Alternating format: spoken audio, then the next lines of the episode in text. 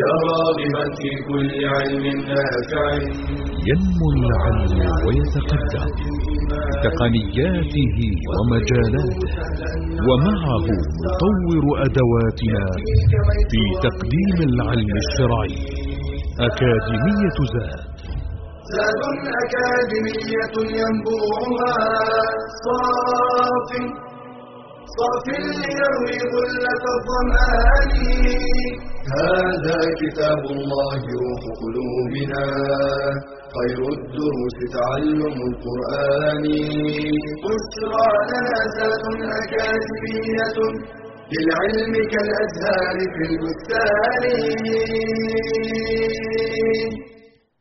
الحمد لله رب العالمين أحمده سبحانه وتعالى حمدا كثيرا طيبا مباركا فيه وأصلي وأسلم على سيدي رسول الله وعلى آله أجمعين.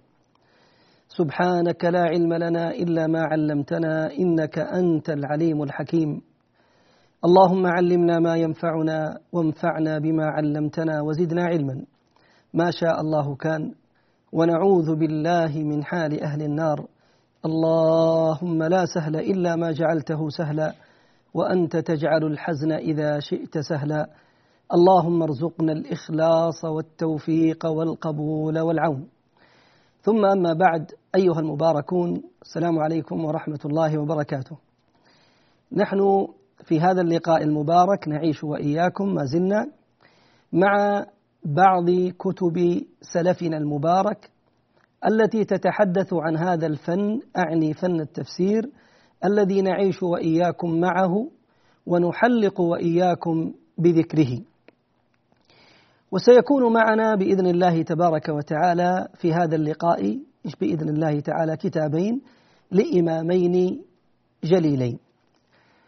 أول هذين الكتابين هو كتاب الدر المنثور لمؤلفه الإمام جلال الدين السيوطي عليه رحمة الله. هذا الكتاب أيها المباركون اسمه بالكامل الدر المنثور في التفسير بالمأثور. الدر المنثور في التفسير بالمأثور. مؤلفه كما ذكرنا هو الإمام جلال الدين ابن أبي بكر ابن محمد السيوطي عليه رحمة الله تبارك وتعالى. ولد رحمه الله في السنة التاسعة والأربعين بعد المئة الثامنة وتوفي رحمه الله في السنة الحادية عشر بعد المئة التاسعة وله من العمر قرابة إحدى وستين سنة.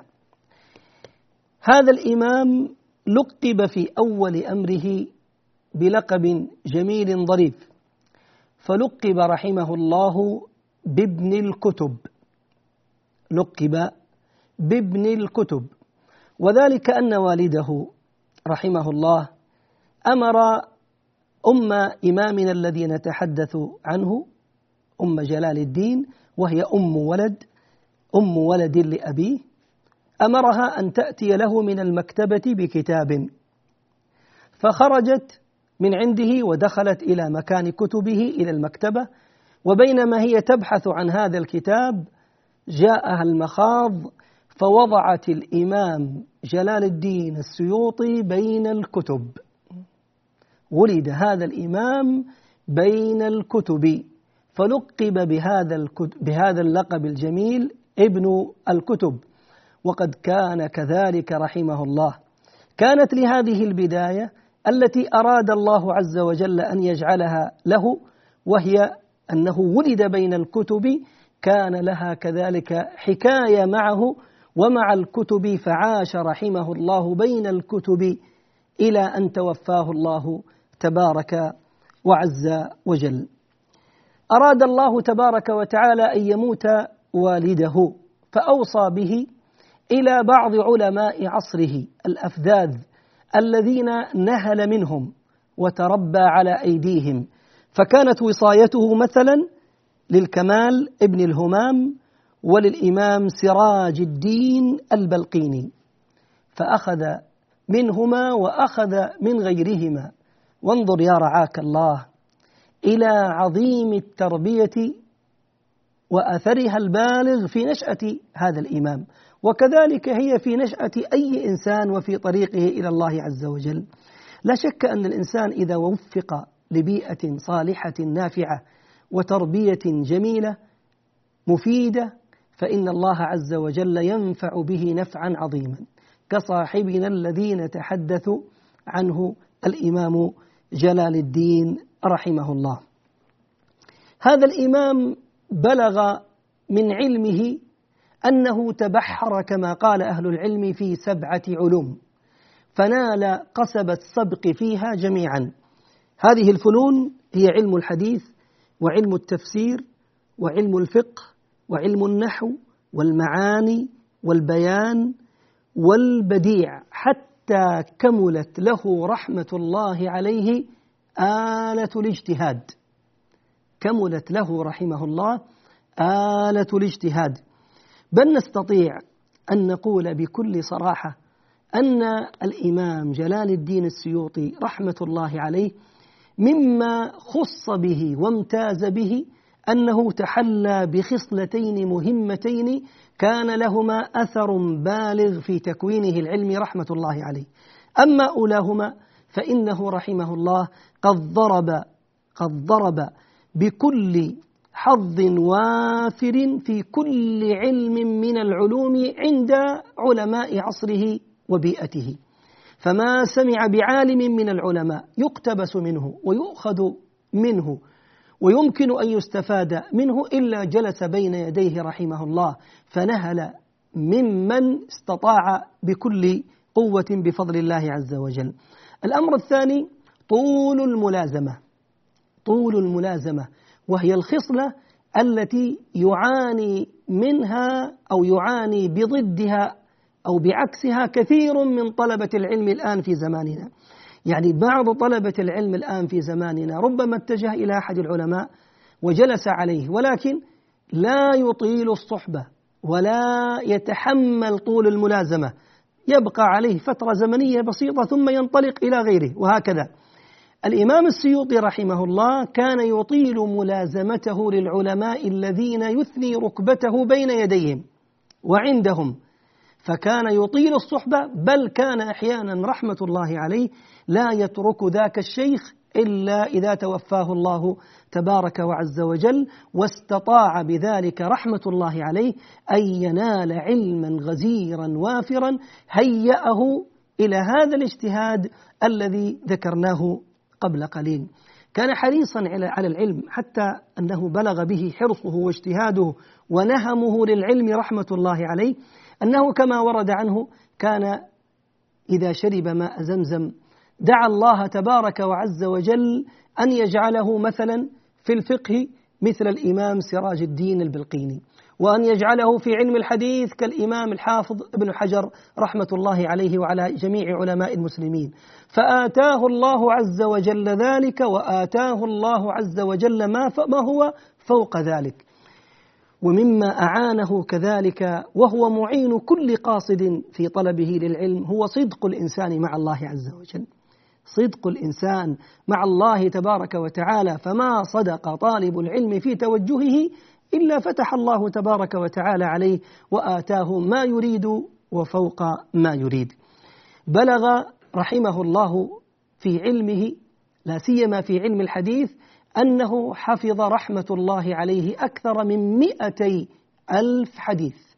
تخيل هذه المكتبة الواسعة العظيمة من الأحاديث كان يحفظها هذا الإمام رحمه الله مما سهل له الطريق. عاش رحمة الله عليه حياة علمية ملؤها التأليف ملؤها التأليف كما سنذكر بمشيئة الله تبارك وعز وجل ونذكره إن شاء الله بعد الفاصل فإلى الفاصل. بشرى أكاديمية للعلم كالأزهار في البستان.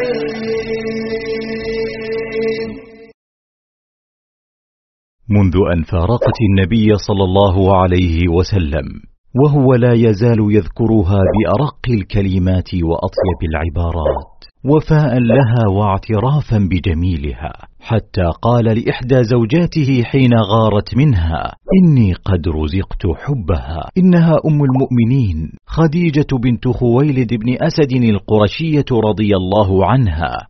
الزوجة الوفية.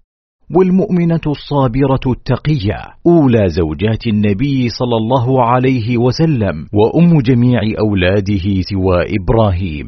ولدت بمكة سنة ثمان وستين قبل الهجرة وكانت من أعرق بيوتات قريش نسبا وحسبا وشرفا. ولذا نشأت على الأخلاق الكريمة والصفات الحميدة فكانت عفيفة رصينة ذات عقل وحزم. وحين سمعت بخبر الصادق الأمين صلى الله عليه وسلم رغبت في أن تجعله يعمل في تجارتها فعمل فيها. فربحت أضعاف ما كانت تربح مع غيره. فوسطت من عرض عليه الزواج منها. فوافق عليه الصلاة والسلام وتزوجها. كانت رضي الله عنها تعد للنبي صلى الله عليه وسلم الزاد الذي يكفي حينما كان يتعبد في غار حراء. وقد هرع إليها بعدما فاجأه الوحي وهو في الغار فطمأنته بقولها كلا والله ما يخزيك الله أبدا. فكانت أول من أسلم من الناس قاطبة وخير من واسته بنفسها ومالها. ظلت مع النبي صلى الله عليه وسلم وفية صابرة على أذى قريش. حتى وقع حصار قريش على بني هاشم وبني المطلب في شعب أبي طالب فالتحقت بزوجها في الشعب وعانت معه في سبيل الله ما عاناه بنو هاشم من جوع ومرض مدة ثلاث سنوات. توفيت رضي الله عنها قبل هجرة النبي صلى الله عليه وسلم بثلاث سنوات فذهبت وبقي أثرها. من فضائلها ما جاء في الصحيحين عن أبي هريرة قال أتى جبريل النبي صلى الله عليه وسلم فقال يا رسول الله هذه خديجة قد أتتك معها إناء فيه طعام أو إناء فيه شراب فإذا هي أتتك فاقرأ عليها السلام من ربها عز وجل ومني وبشرها ببيت في الجنة من قصب لا صخب فيه ولا نصب.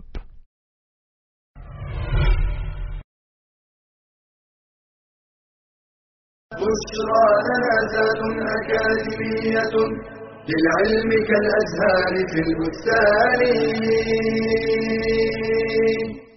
حياكم الله أيها الكرام. كنا نتحدث قبل الفاصل عن سيرة هذا الإمام الجليل الإمام جلال الدين السيوطي رحمه الله من خلال نظرنا في كتابه الدر المنثور. قلنا أن الإمام سار في حياته العلمية سيرا حثيثا جدا حتى أنه رحمه الله قد ذكر عنه أن مؤلفاته التي خطها بيده قد زادت عن خمسمائة مؤلف. زادت عن خمسمائة مؤلف. تعرف ماذا يعني هذا الكلام؟ يعني هذا أنه رحمة الله عليه كان يقضي جل وقته في التأليف.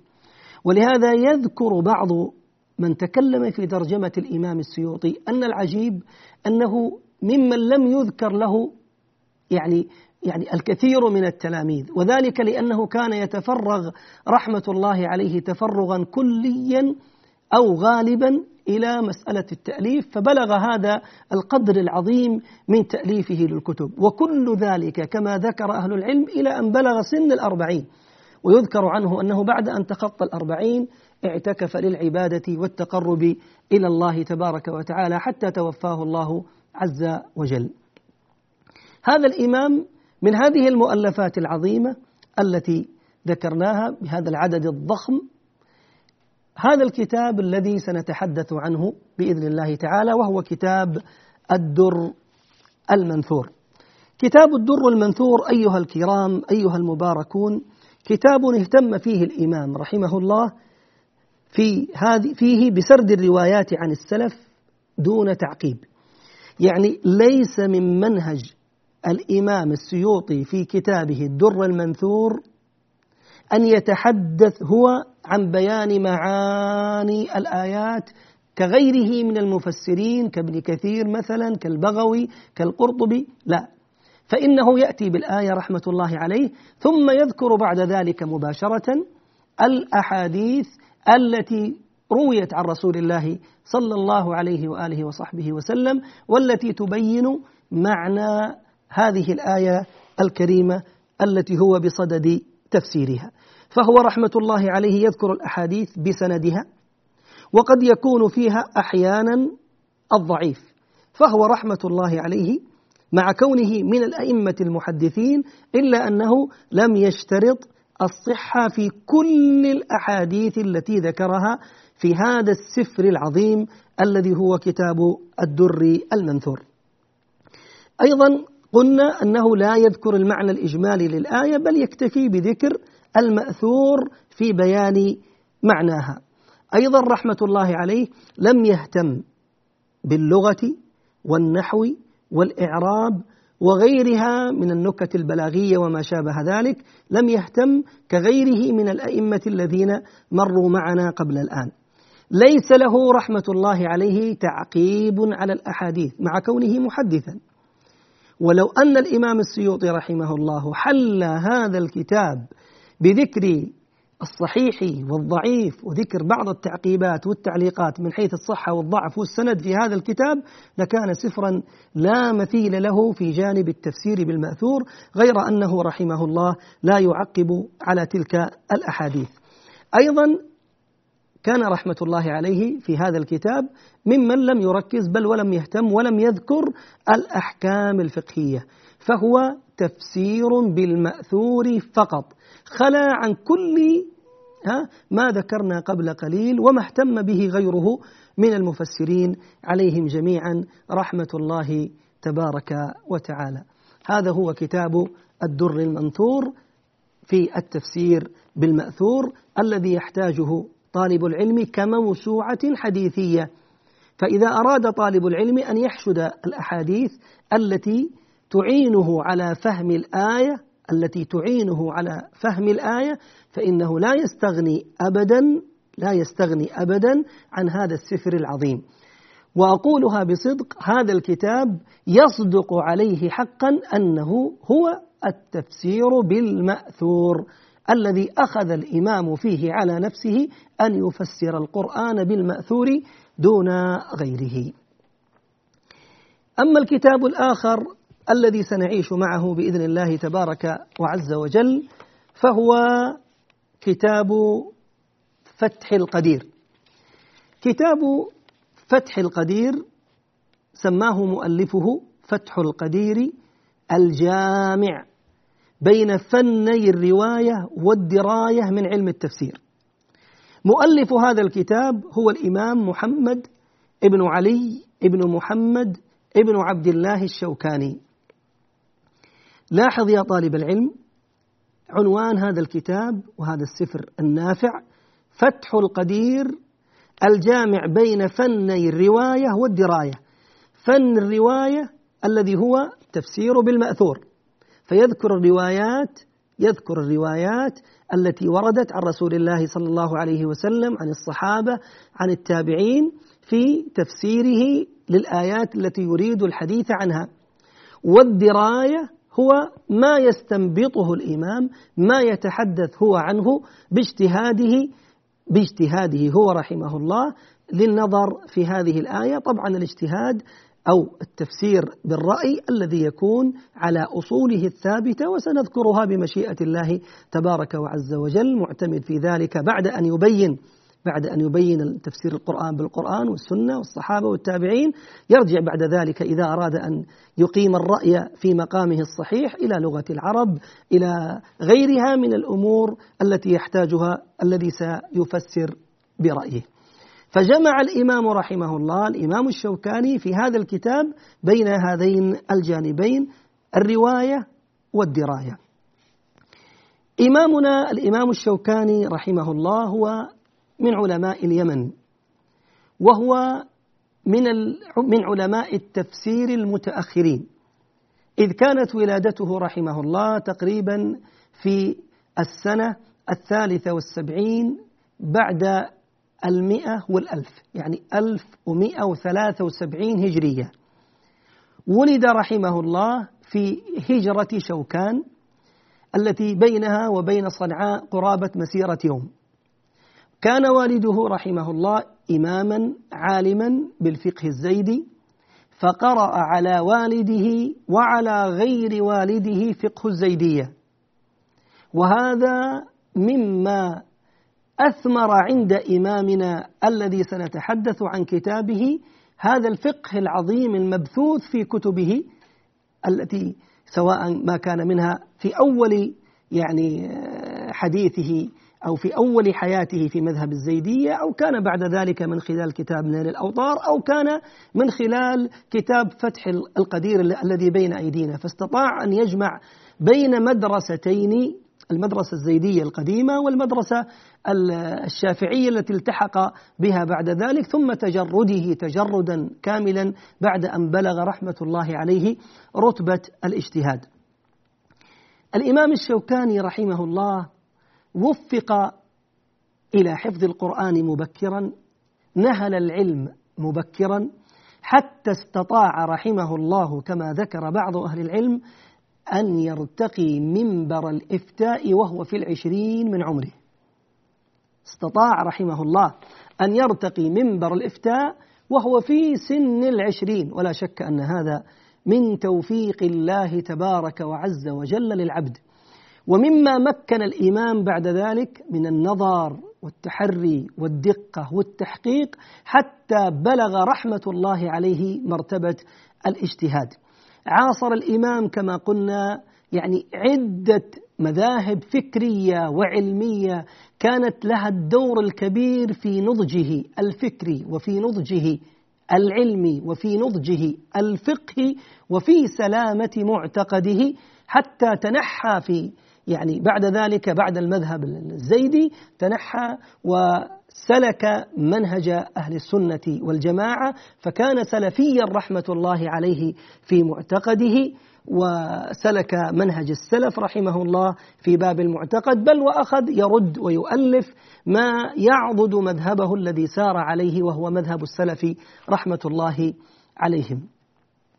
إمامنا كما قلنا ألف في عدة فنون وكان من أبرز تلك الفنون التي اهتم بها هو علم التفسير الذي سنتحدث إن شاء الله عن طرف منه بعد الفاصل بمشيئة الله تبارك وتعالى.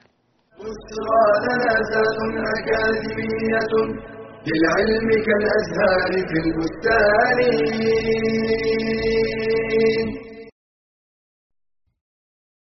العلم مراتب. فمنه فرض عين وهو تعلم ما لا يتأدى الواجب إلا به كتعلم صفة الوضوء والصلاة ومنه فرض كفاية كعلوم الحديث ومنه نفل كالتبحر في أصول الأدلة فلا بد من التدرج فيه خطوة خطوة فإن من رام أخذه جملة ذهب عنه جملة ولكن الشيء بعد الشيء مع الليالي والأيام. ونراعي الأولويات في التعلم. فنبدأ بالعلوم الأصلية كالتفسير والفقه. قبل علوم الآلة كمصطلح الحديث وأصول الفقه. ونبدأ بتعلم الفروض قبل النوافل. وفي الحديث القدسي ما تقرب إلي عبدي بشيء أحب إلي مما افترضت عليه. وقد قيل من شغله الفرض عن النفل فهو معذور ومن شغله النفل عن الفرض فهو مغرور. ونبدأ بالأسهل قبل الأصعب وبالمختصرات قبل المطولات. قال تعالى كونوا ربانيين والرباني الذي يربي الناس بصغار العلم قبل كباره. ونبدأ بتعلم ما يترتب عليه ثمرة قبل المسائل النظرية البحتة. ونبدأ بالتعلم قبل التصدر للتعليم. فإن فاقد الشيء لا يعطيه. ونهتم بالفهم والتدبر. ولا نقتصر على الحفظ والتلقين. فتدرج في طلب العلم حتى تكون من الراسخين. قال صلى الله عليه وسلم من يرد الله به خيرا يفقهه في الدين.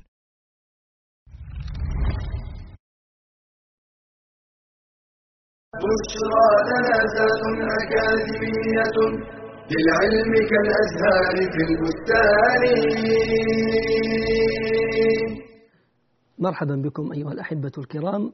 عدنا إليكم ونحن نعيش وإياكم مع كتاب الإمام الشوكاني رحمه الله أعني كتاب فتح القدير الجامع بين فني الرواية والدراية من علم التفسير.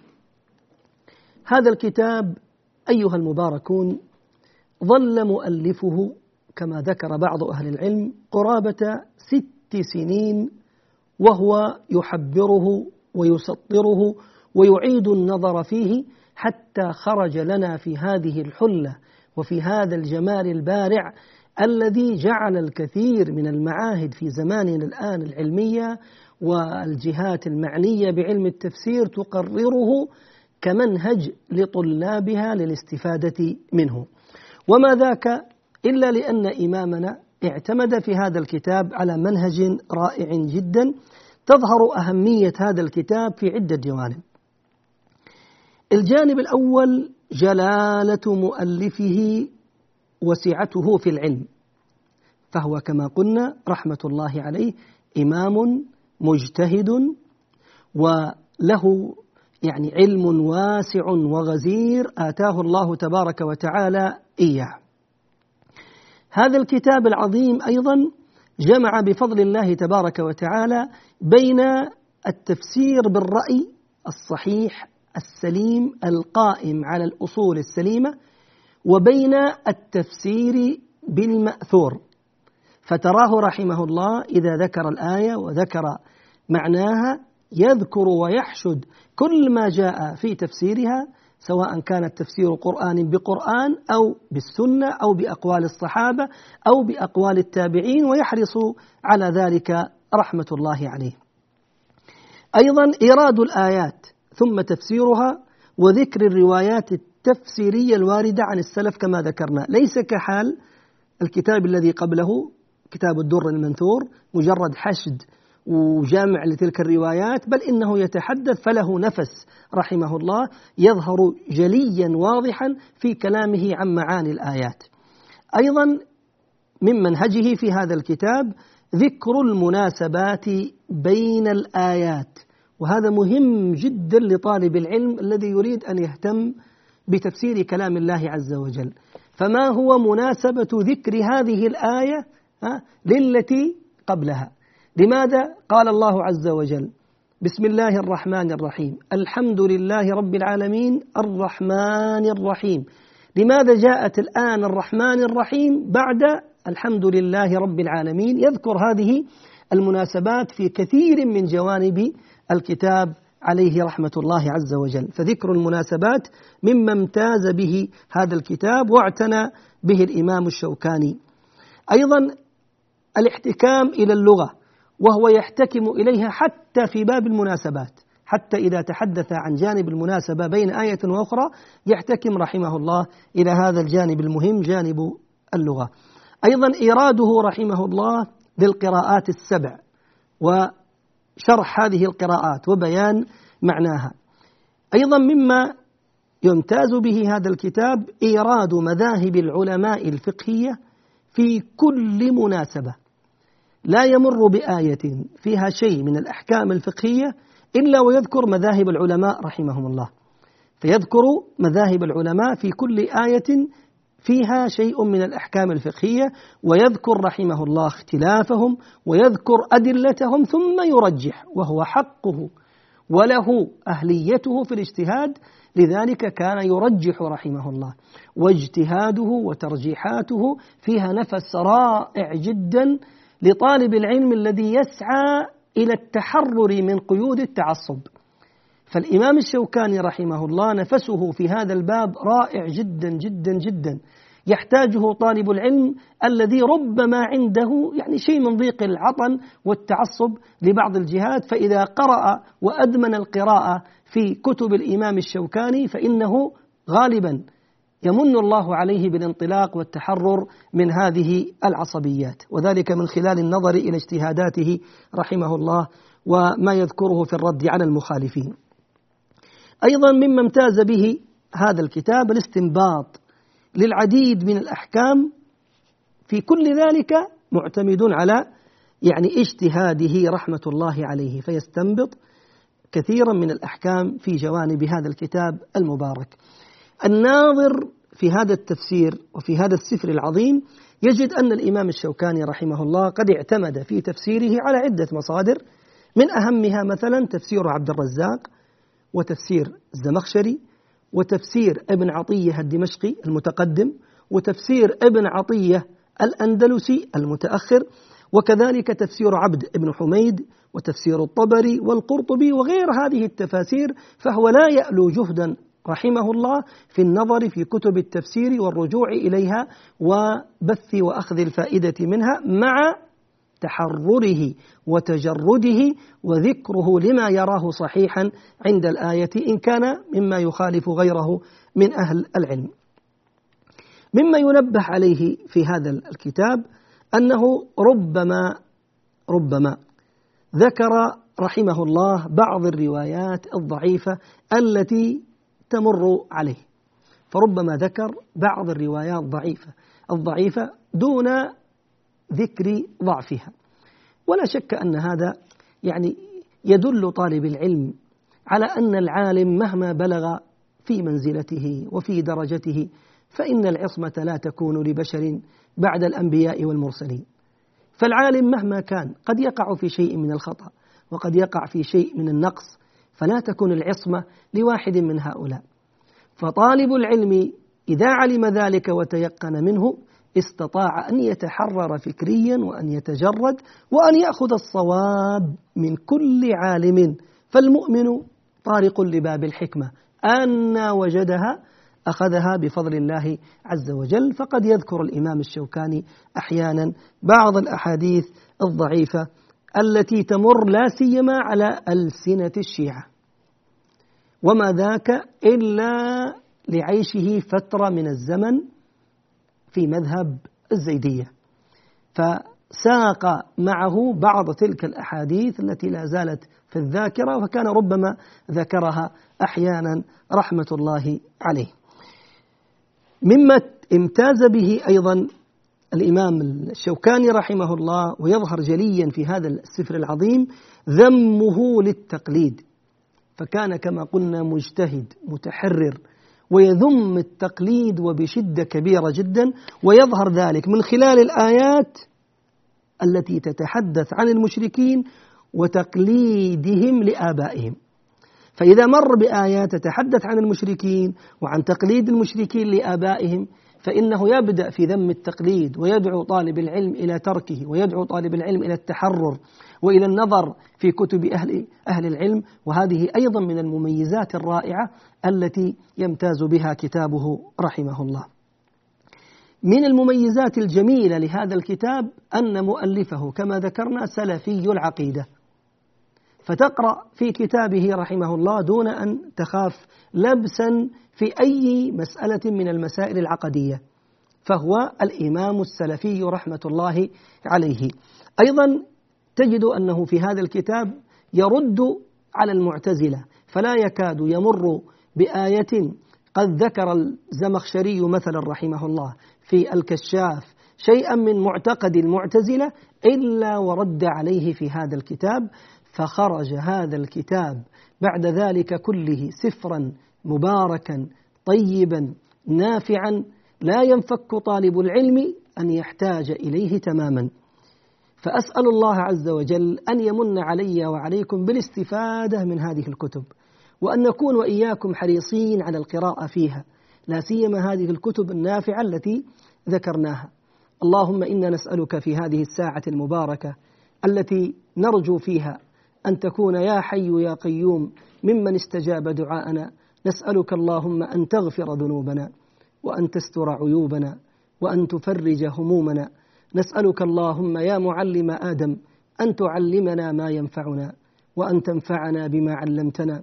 اللهم أرنا الحق حقا وارزقنا اتباعه وأرنا الباطل باطلا وارزقنا اجتنابه. ولا تجعله ملتبسا علينا فنضل. هذا والحمد لله رب العالمين والصلاة والسلام على سيدنا محمد وعلى آله أجمعين وإلى لقاء آخر بإذن الله تبارك وتعالى. والسلام عليكم ورحمة الله.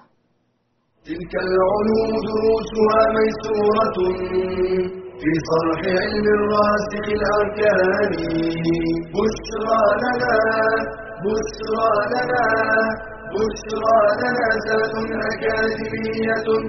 للعلم كالأزهار في البستان.